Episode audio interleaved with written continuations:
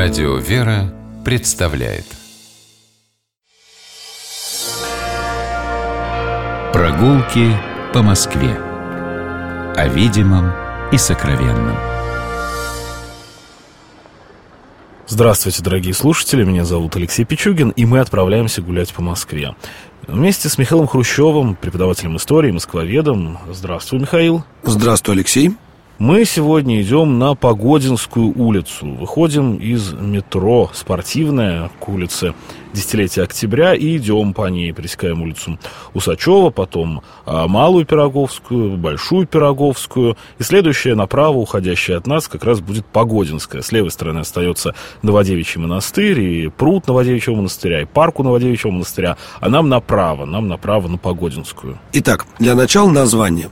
Название Погодинская улица появилась уже в 1870-е 80-е годы, поскольку на этой улице жил замечательный историк и билетрист Михаил Погодин, славянофил и панславист.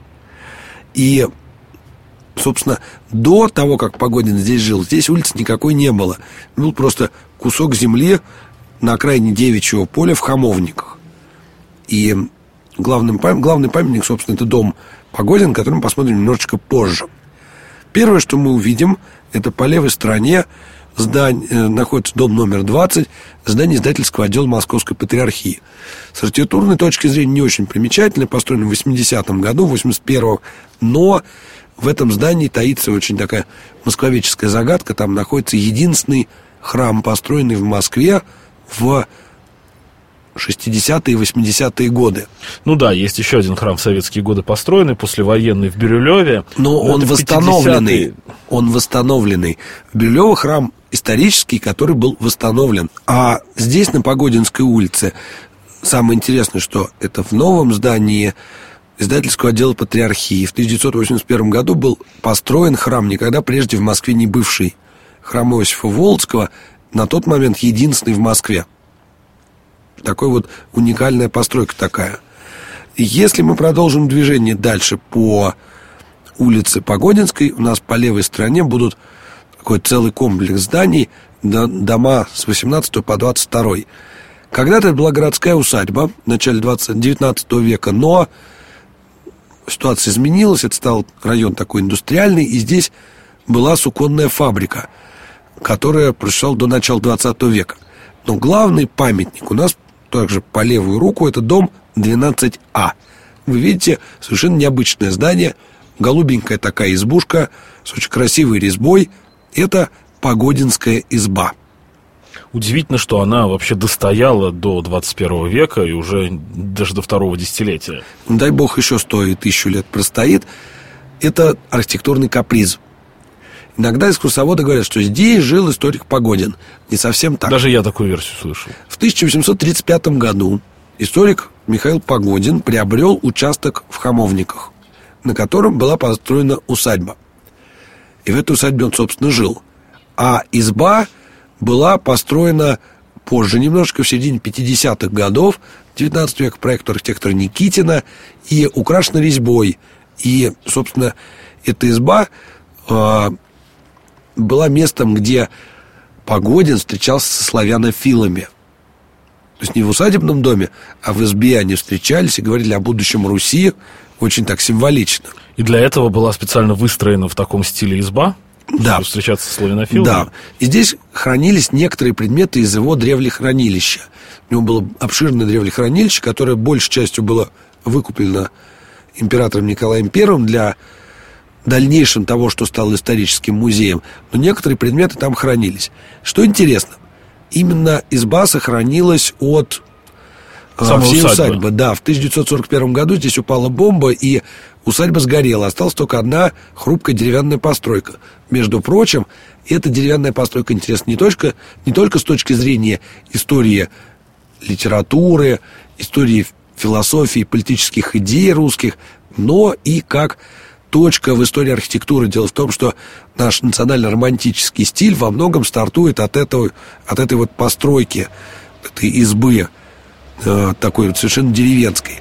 Есть мнение у некоторых искусствоведов, что Погодин заказал эту избу по той причине, что в начале 19 века, во время пожара Москвы, во время оккупации Москвы, маленький Михаил Погодин был в эвакуации в городе Суздале. И пребывание в Суздале произвело на него такое вот эстетическое произведение.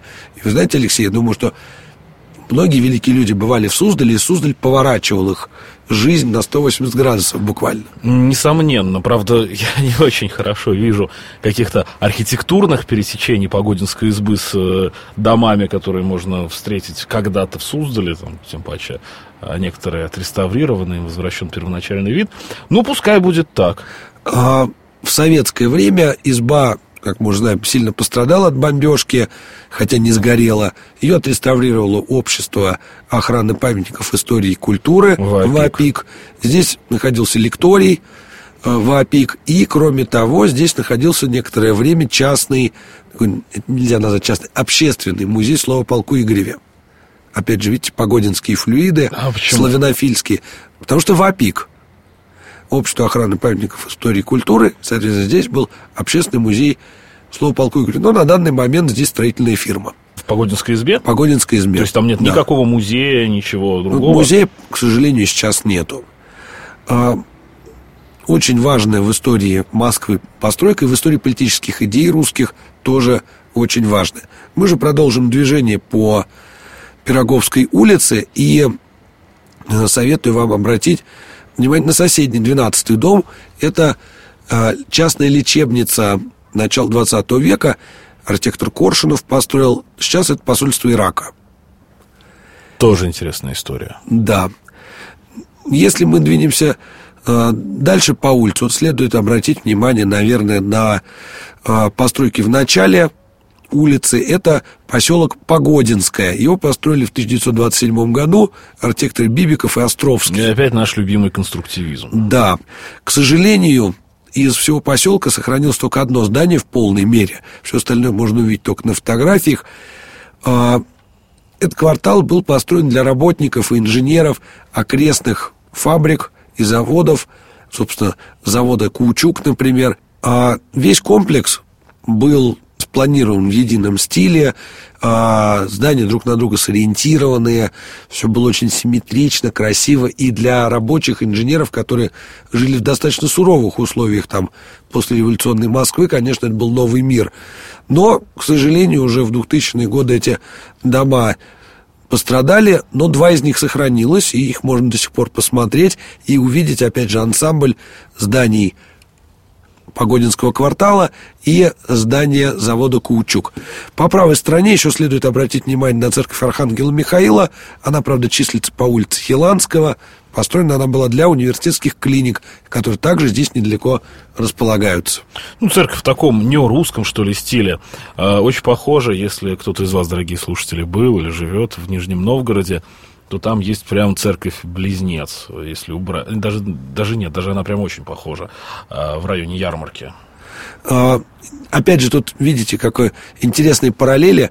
Церковь Михаила Архангела перекликается с Погодинской избой, а Погодинский квартал, вот этот в конце улицы, в начале улицы перекликается с ДК Кучук. Вот такая вот улица Погодинская на старой окраине Москвы. Да, но вот тут, так видите, соединилось интересно сразу несколько стилей, что часто вообще можно обнаружить в старой Москве. В чем смысл таких прогулок? Это вот в Москве надо объяснять, мне кажется, потому что в Петербурге ты идешь среди доходных домов, среди особняков ну, да, они идут высоких, одной как один наш линии, э, да. общий с Михаилом знакомый э, художник Олег Бурьян сказал, жирняк, жирные фасады. Вот, говорит, в Москве жирных фасадов не осталось, а в Петербурге есть.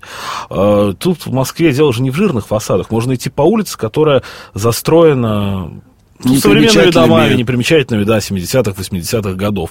А сворачиваешь э, во дворик этого дома, и там такое, чего в Петербурге никогда не увидишь. Ну, или там стоит какая-нибудь еще более непримечательная постройка, вроде там какой-нибудь котельная, а ты узнаешь, что это, на самом деле, единственный оставшийся фрагмент какой-нибудь купеческой усадьбы. Да, что часто вот в разных концах Москвы можно увидеть. Вот таким образом, почему мы всегда говорим, а, гуляйте по Москве, любуйтесь Москвой, любите наш город, потому что тут надо именно любоваться и искать вот эти фрагменты, сочетания, пересечения. Из этого складывается необычная, но очень ровная и соединяющаяся одна с другой частью история Москвы. Тут вот я все думаю о том, что в Петербурге, например, ты никогда не зайдешь во двор и не увидишь усадьбу или остатки усадьбы, или какие-то следы ее не найдешь. Нет, ну можно найти которые. Нет, которые, э, там всегда дома выставлены по э, красной черте улицы.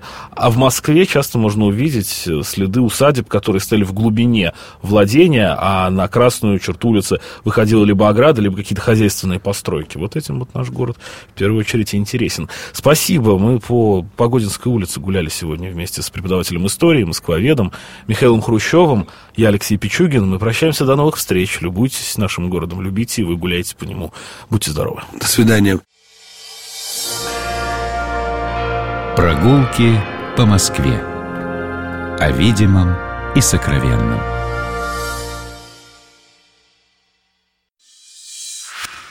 Программа «Прогулки по Москве» произведена при поддержке Комитета общественных связей правительства Москвы.